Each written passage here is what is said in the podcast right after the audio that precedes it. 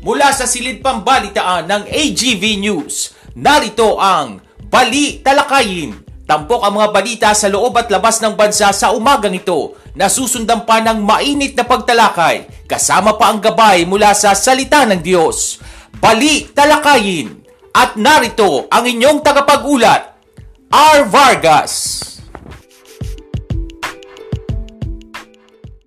Headlines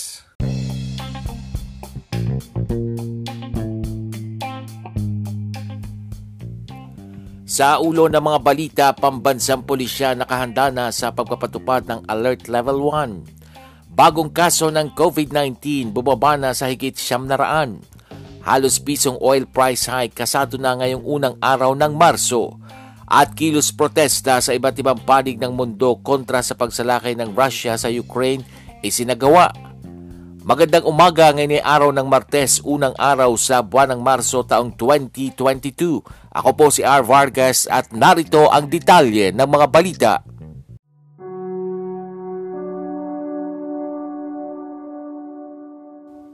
Update on COVID.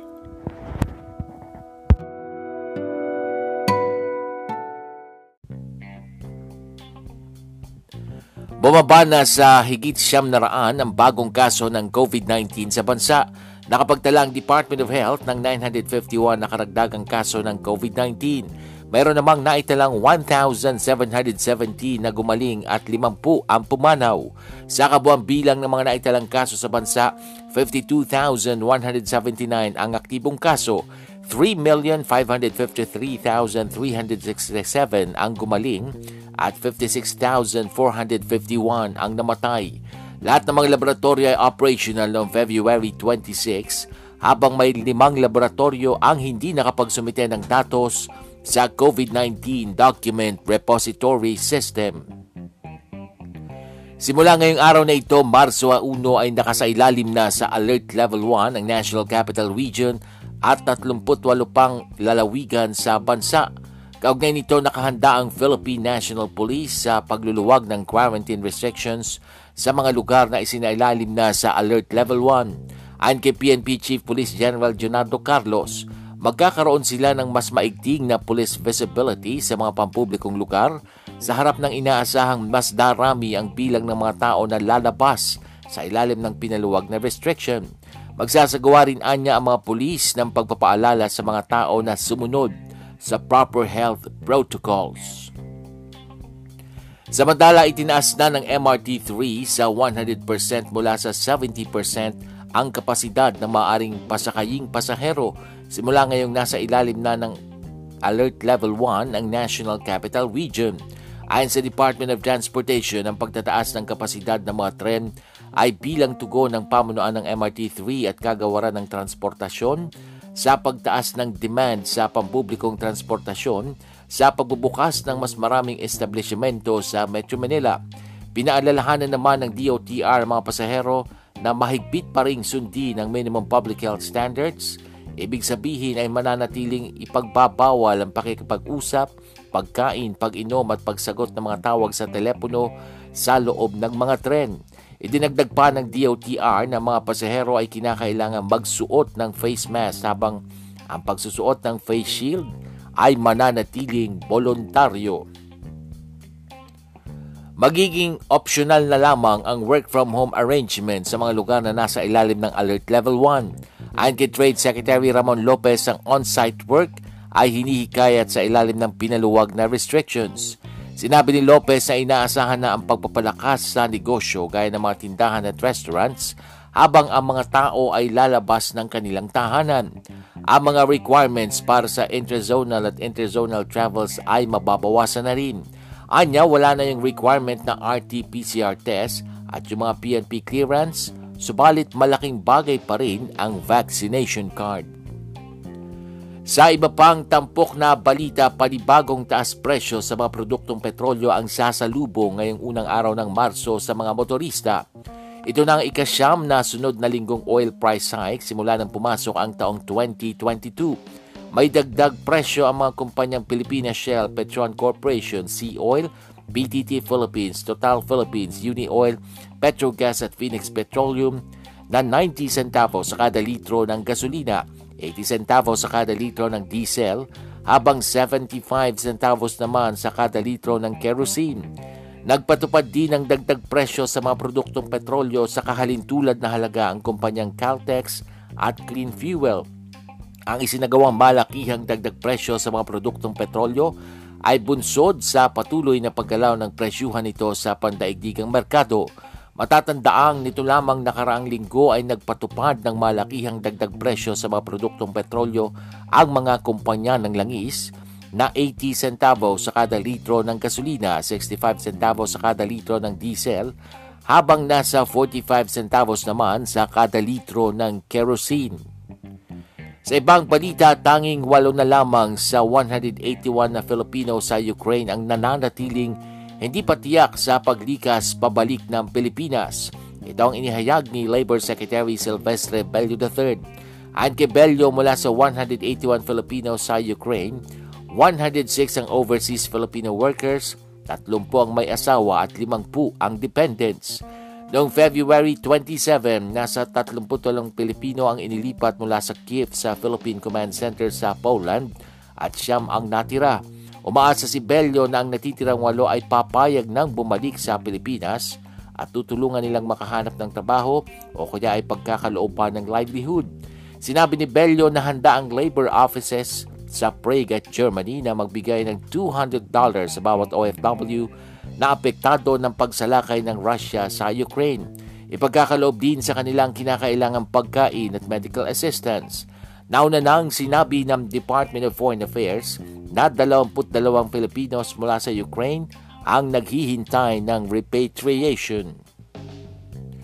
Samantala, itinanggi ni Labor Secretary Silvestre Bello III ang mga ulat na ilang overseas Filipino workers sa Hong Kong ang tinanggal ng mga employers matapos magpositibo sa COVID-19.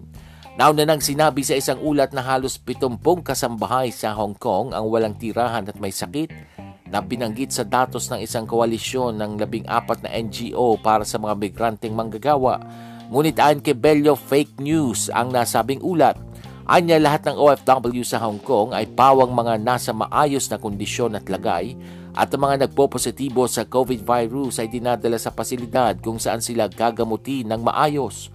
Ayon kay Bello sa Hong Kong, ang mga employers na magtatanggal sa kanilang mga manggagawa dahil sa COVID-19 ay pagmumultahin ng 300,000 Hong Kong dollars. Sa ibang ulat, payag si Pangulong Rodrigo Duterte na suspendihin ang lisensya ng online cockfighting o e-sabong habang nakabinbi ng resolusyon ng kaso ng 31 nawawalang sabongero.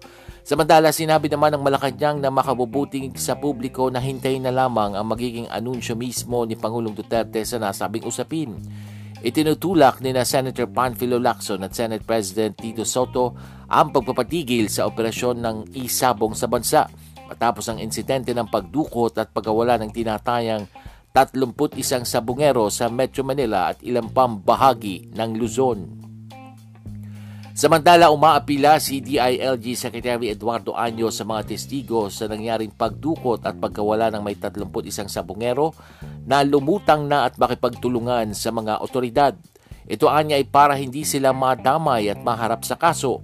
Ayon kay Anyo, mas madaling malulutas ang nasabing kaso kung makikipagtulungan lamang ang mga testigo sa investigasyong isinasagawa ng Philippine National Police at National Bureau of Investigation. Gagawin ng digital o daraanin sa paggamit ng computer ang lahat ng bar examination o pagsusulit para sa mga abogado sa mga susunod na panahon.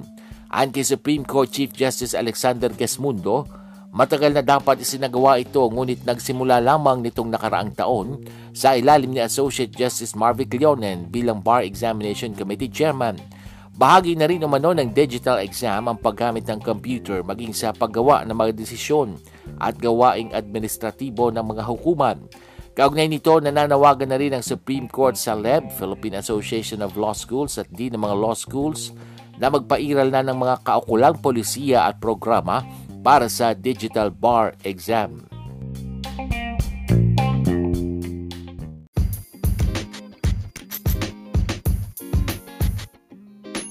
Balitang Eleksyon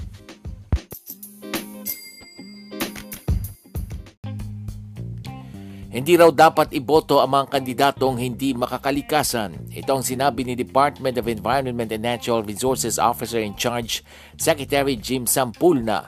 Kinundinan niya ang pagkakabit ng campaign posters sa mga puno na karaniwang ginagawa ng mga politiko at kanilang mga taga-suporta tuwing campaign period.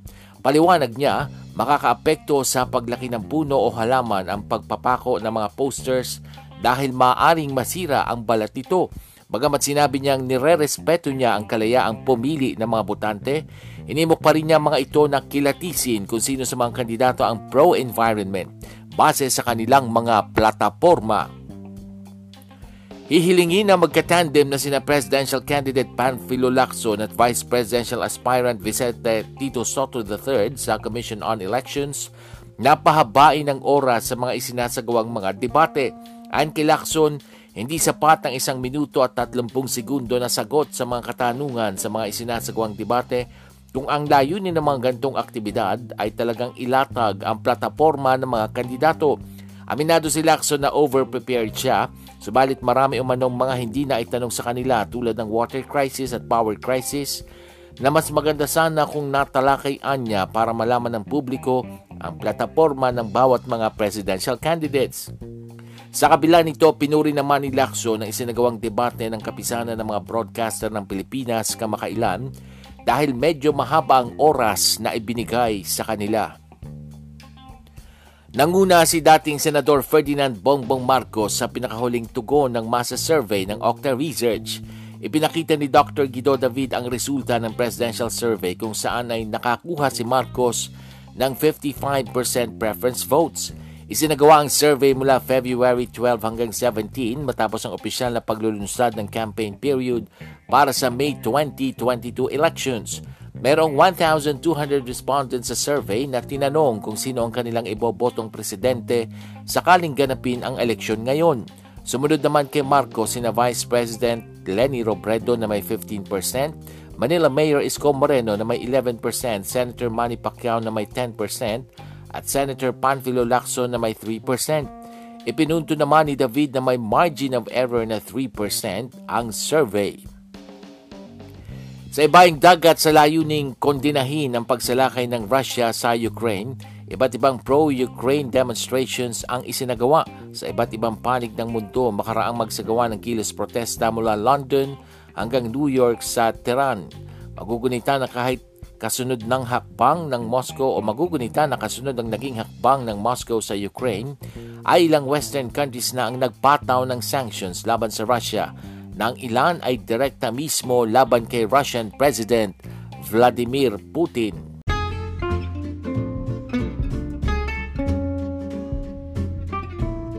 Balitang cute!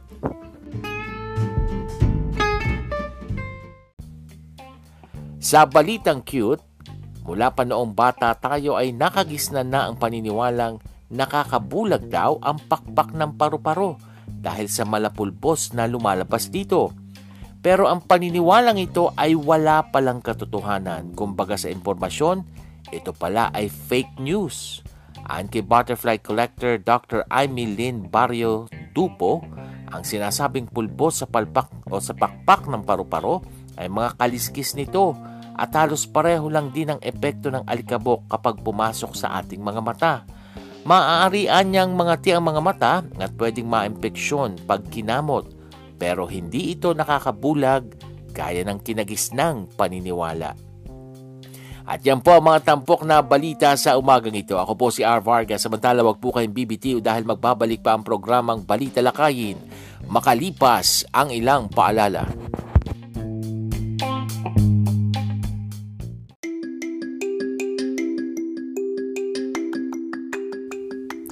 Ngayong nalalapit na ang eleksyon, ano ang mga dapat tandaan sa pagboto sa gitna ng pag-iral ng pandemya?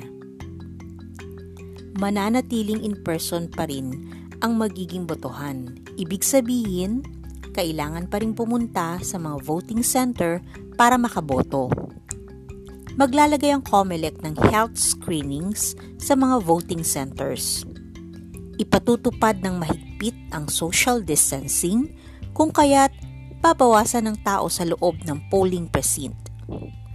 Magkakaroon ng isolation polling place kung saan pwedeng bumoto ang isang butanteng dumating sa polling center at nagpakita ng simptomas ng COVID-19, gaya ng pagkakaroon ng mataas sa temperatura at pag-ubo. At doon siya pwedeng bumoto. Tandaan, parehong mahalaga ang iyong pagboto para sa kinabukasan ng bansa at iyong kalusugan para hindi mahawa ng COVID-19.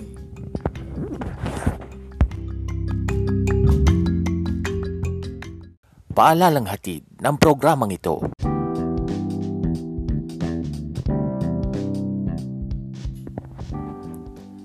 Isang magandang magandang umaga po sa inyong lahat. Ngayon po ay araw ng Martes, unang araw sa buwan ng Marso taong 2022.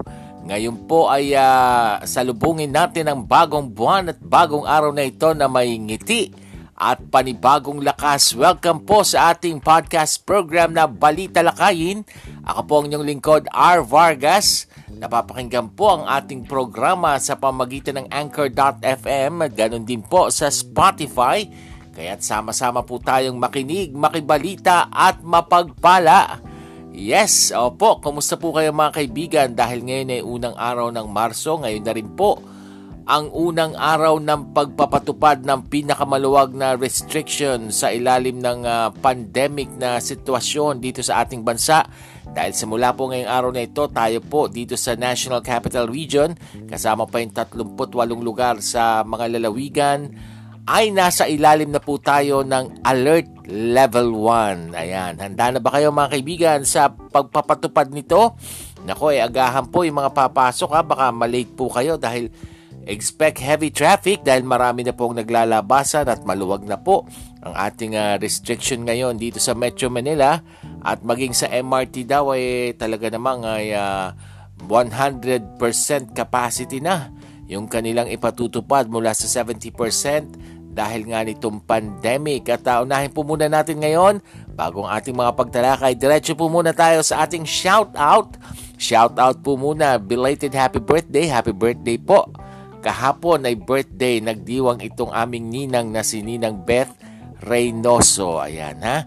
Happy birthday po sa inyo Ninang at nawa na enjoy ninyo ang inyong birthday. Stay safe and healthy. Ang pagbati po nagmumula po sa amin ng aking misis na si Nine. Happy happy birthday Ninang.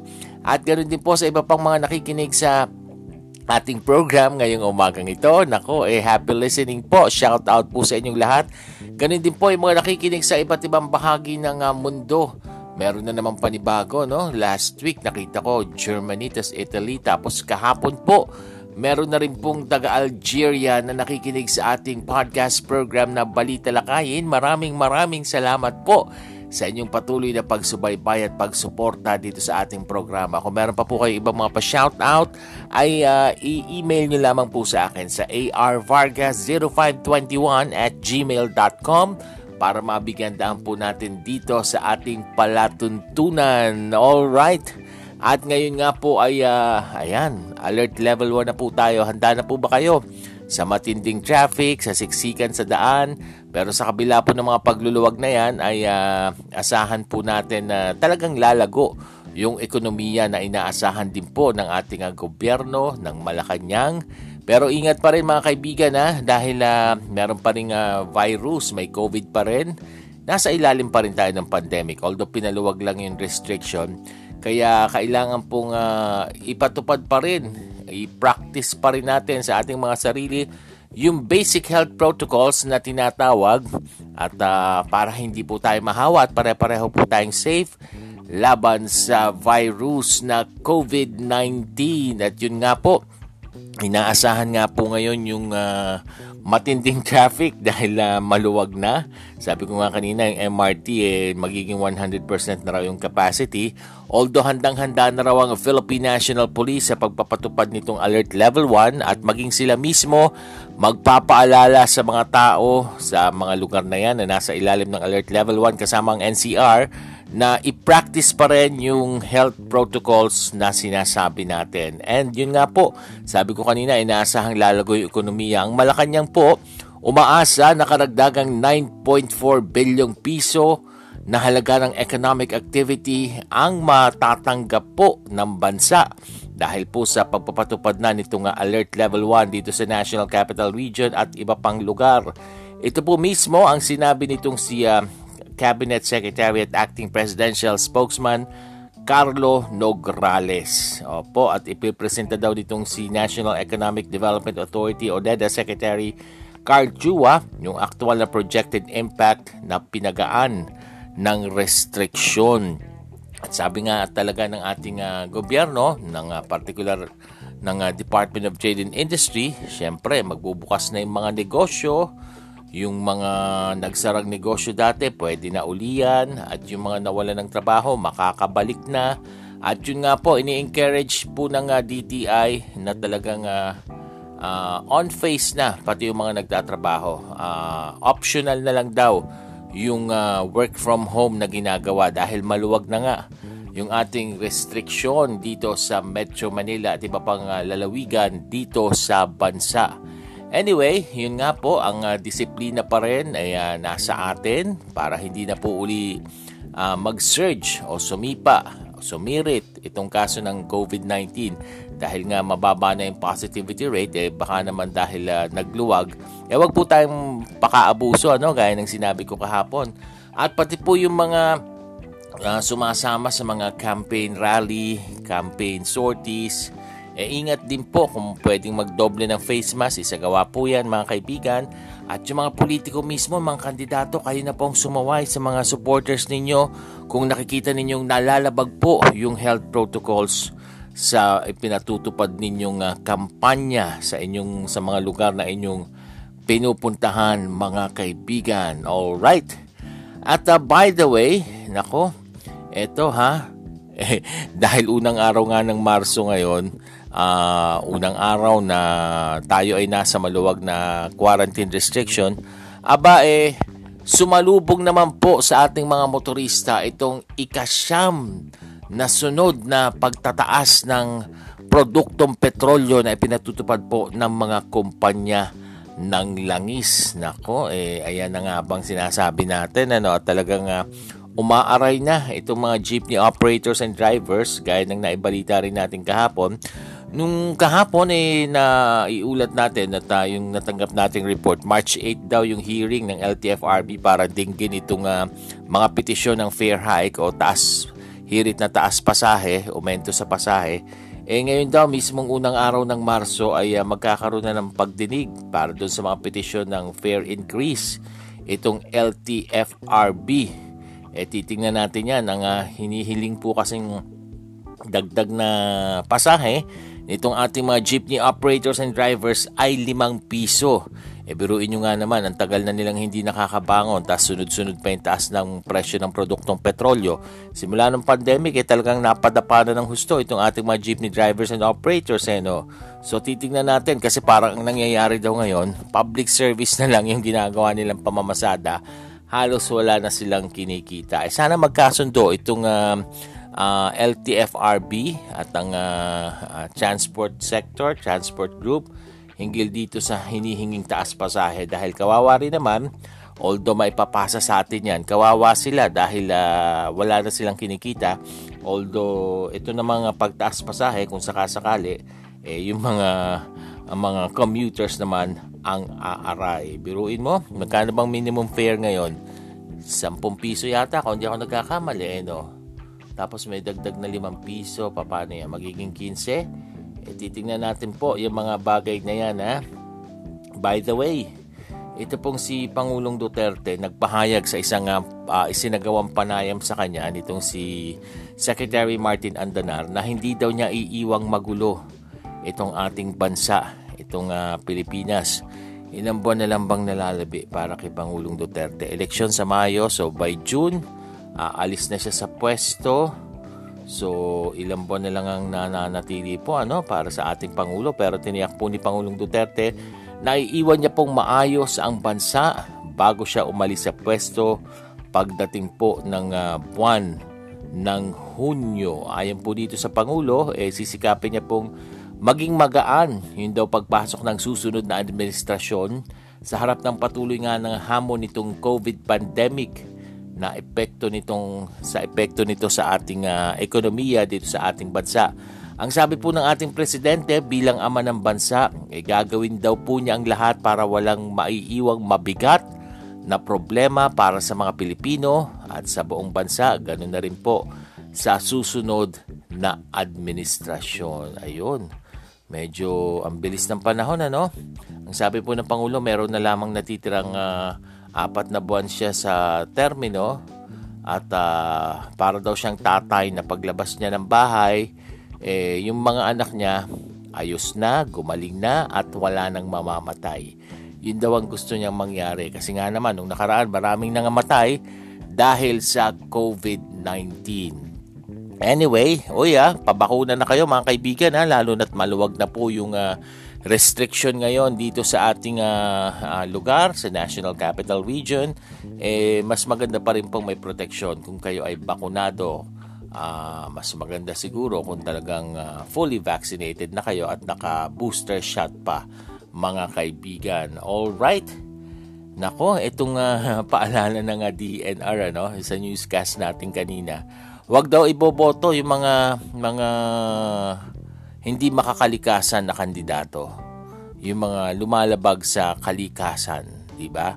Uh, kasi nga naman napansin nitong OIC yung pumalit dito kay uh, kay Secretary Simato na nagbitiw na na karamihan po ng mga kandidato at mga supporters nila, yung mga posters, mga campaign materials, eh, ipinapako sa pagdikit sa mga sa mga puno eh, maapektuhan daw yung paglaki ng puno at maaari nga namang ikamatay nito dahil ito ay diretso sa balat ng puno mismo. So yun ang sinasabi niya, uh, tingnan yung mga pl- plataforma although sabi niya eh ginagalang niya yung kalayaan ng bawat botante ng pumili kung sino yung kandidatong gusto nila eh tingnan pa rin daw yung mga plataforma kung meron yung kandidato na talagang uh, gustong itaguyod yung uh, kalikasan, yung kapaligiran dito sa ating bansa. Oy, by the way mga kaibigan ha, uh, dahil ngayon ay Marso, alam po ba ninyo kung anong ating uh, ginugunita o ating uh, pinapatupad tuwing uh, ganitong uh, Marso? Ngayon po ay Fire Prevention Month. Ayan, tuwing Marso po yan. Ang nakakapagtaka lang, ano, mula noon, ang nakikita ko, tuwing Fire Prevention Month, eh talaga namang mas doon dumarami yung mga nagaganap na sunog, yung mga nasusunugan, mas dumarami pag ganitong buwan ng Marso. Kaya dapat po ingat tayo. Kaya siguro talagang ginawang Marso yung Fire Prevention Month dahil uh, simula ng pagpasok ng panahon ng tag-init. In line with that, meron pong uh, paalala, may mga tips tayong gustong i-share para po sa Fire Prevention Month mula po mismo sa Bureau of Fire Protection. Ayan. Sabi po ng BFP, mga tips po ito para makaiwas sa sunog. Ilayo daw sa mga bata yung mga posporo, mga kandila at lighter, pati yung mga uh, kan, uh, ang tawag dyan, mga lampara. At uh, iiwas din daw ito, kailangan malayo sa mga kortina. Huwag itong sindihan malapit sa bintana o electric fan o kung saan malapit yung mga bata at mga alagang hayop dahil madali po nila itong mabagsak o matumba. Patayin daw yung apoy o ningas bago matulog kung gumagamit kayo ng kandila, gasera o lampara. Pangalawa, ayon po sa BFP, iwasang manigarilyo o gumamit ng kahit na anong apoy habang nagpapagasolina ng sasakyan o habang iniinspeksyon yung tangke ng gasolina o radiator o ang baterya. Magkabit daw ng portable fire extinguisher sa loob ng sasakyan at madalas suriin yung wiring insulation ng sasakyan upang maiwasan ang pagkakaroon ng short circuit. Ayan. Huwag din daw mag-iwan ng may sinding sigarilyo sapagkat ito ay maaring mahulog sa mga gamit na madaling umapoy Iwasang manigarilyo sa loob ng bahay lalo na sa may sofa o sa kama. Oo nga naman dahil uh, tela yan at kutsyon. Mabilis pong uh, umapoy yan kung sakasakali. Siguraduhin may ashtray sa loob ng bahay para doon sa mga naninigarilyo at sundin ang no smoking sign. Tiyakin daw pong napitpit mabuti ang upos ng sigarilyo na patay ng husto bago ito itapon at hindi na makapaminsala pa. Regular daw na suriin yung mga electrical na instalasyon at hayaang ayusin ng isang lisensyadong electrician yung mga sira at lumang kawad ng kuryente. Make sure ha, lisensyadong electrician yung gagawa nito at hindi kung sino-sino lang dahil mas delikado po yon mas maging sanhi pa ng sunog. Huwag kargahan ng labis yung mga electrical circuits sa pamagitan ng paglalagay ng karagdagang ilaw at kasangkapan. Yun daw mga sirang fuse ay hindi na kinakailangan palitan o ihalili ang barya, kable o iba pang klase ng metal Tiyakin lang na nakahugot ang plug bago umalis sa bahay dahil ito rin ay isang paraan upang makatipid sa bayad sa kuryente. Ayan. Kapag uh, nasilaban ng damit, abay wag daw pong tumakbo. Ang apoy ay mas lalong lalaki pag kayo ay nataranta at tumakbo. Ang gagawin na po, dumapa sa sahig, magpaikot-ikot habang nakatakip ang muka upang apulain ang apoy. Ang apoy sa damit ng biktima ay maaring maapula sa pamagitan daw ng paggamit ng telang gawa sa lana. Ayan. Ano ba yung telang gawa sa lana? Iwasan din daw pong magtago ng mga madaling lumiyab na materyales gaya ng gasolina, alkohol o pintura sa loob ng inyong mga tahanan.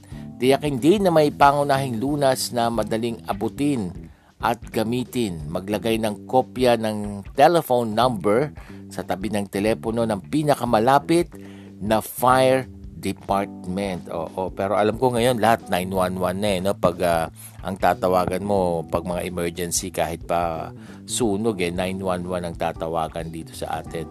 Kapag may sunog, manatili pong kalmado at iwasang magitla o mataranta.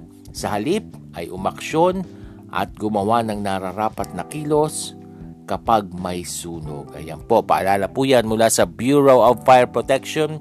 Ngayon po nga Marso, unang araw ng Fire Prevention Month.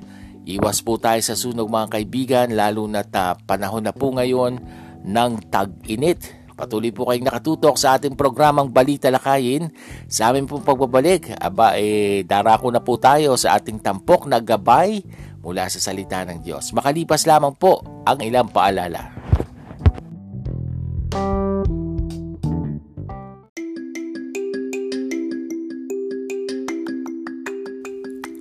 Paano makatitipid ng tubig ngayong tag-init? Isara ang gripo habang nagsasabon ng kamay, nagsisipilyo, nag-aahit, kahit pa kung nagsasabon o nagsashampoo habang naliligo. Buksan na lamang ito kung magbabanlaw na. Mag-recycle ng tubig. Ang pinagbanlawang tubig mula sa nilabhang mga damit o pinaghugasan ng mga pinggan ay pwedeng gamitin ng pambuhos sa CR panlinis sa garahe, pandilig sa halaman at panlaban ng basahan. Paalalang hatid ng programang ito.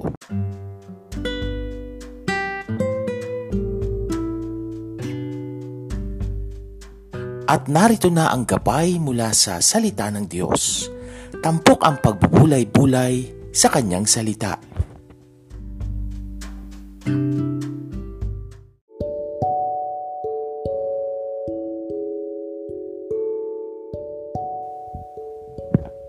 Ito pa rin po ang balita lakayin. Sa pagkakataong ito, dumako na tayo sa ating tampok na gabay mula sa salita ng Diyos.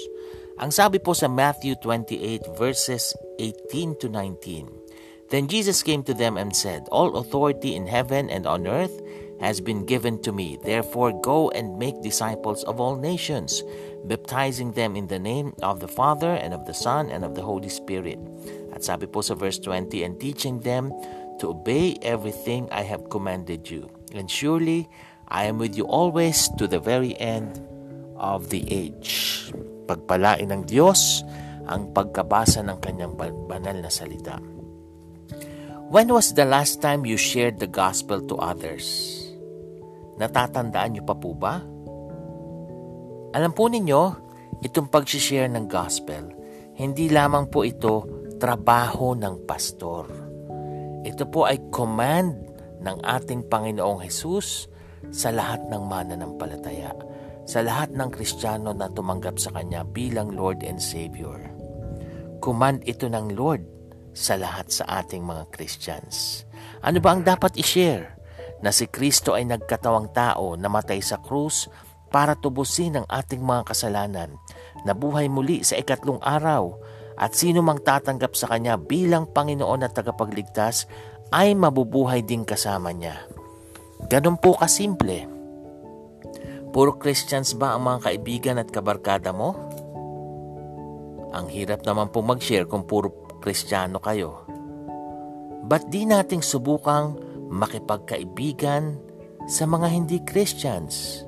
Gaya ng Panginoong Jesus na kumain kasala, kasama ang mga Pharisees, kasalo ang tax collector, at iba pang mga makasalanan. At malaya nating masishare ang gospel, ang ebanghelyo ng Panginoon sa kanila. Tayo po ay manalangin. Panginoon, salamat po dahil alam po namin ikaw ang tutulong sa amin kung paano mag-share ng iyong salita. Hindi po kami magaling magsalita siguro pero itatago mo kami sa iyong likuran upang ikaw ang gumamit sa amin. Ikaw ang makikita nilang nagsasalita once na nagsishare na po kami ng iyong ebanghelyo. Tulungan mo po kami, Lord God, na maging ma- mapalakaibigan kami, lalo na sa mga hindi pa nakakakilala sa iyo. At makita ang Kristong buhay na talagang namumuhay sa amin na tinanggap namin. Hindi pa man kami magsasalita, makikita na nila Lord ang bagay na ito at makakakilala na sila sa iyo bilang Lord and Savior ng kanilang buhay. Salamat sa pangalan ng aming Panginoong Heso Kristo. Amen. At dyan na po nagtatapos ang ating programang Balita Lakayin. Muli niyo po kaming pakinggan, subaybayan sa mga susunod nating pagtatanghal dito sa ating podcast program. Ako po si R. Vargas. Maraming salamat. Pagpalain po tayong lahat ng ating Diyos. This podcast program is open for advertisements and commercials, for blogs and announcements of your upcoming events, and even for political ads at a very low rate. Avail now of this promo. You may contact 0920-745-8869 for details or send your queries to arvargas0521 at gmail.com.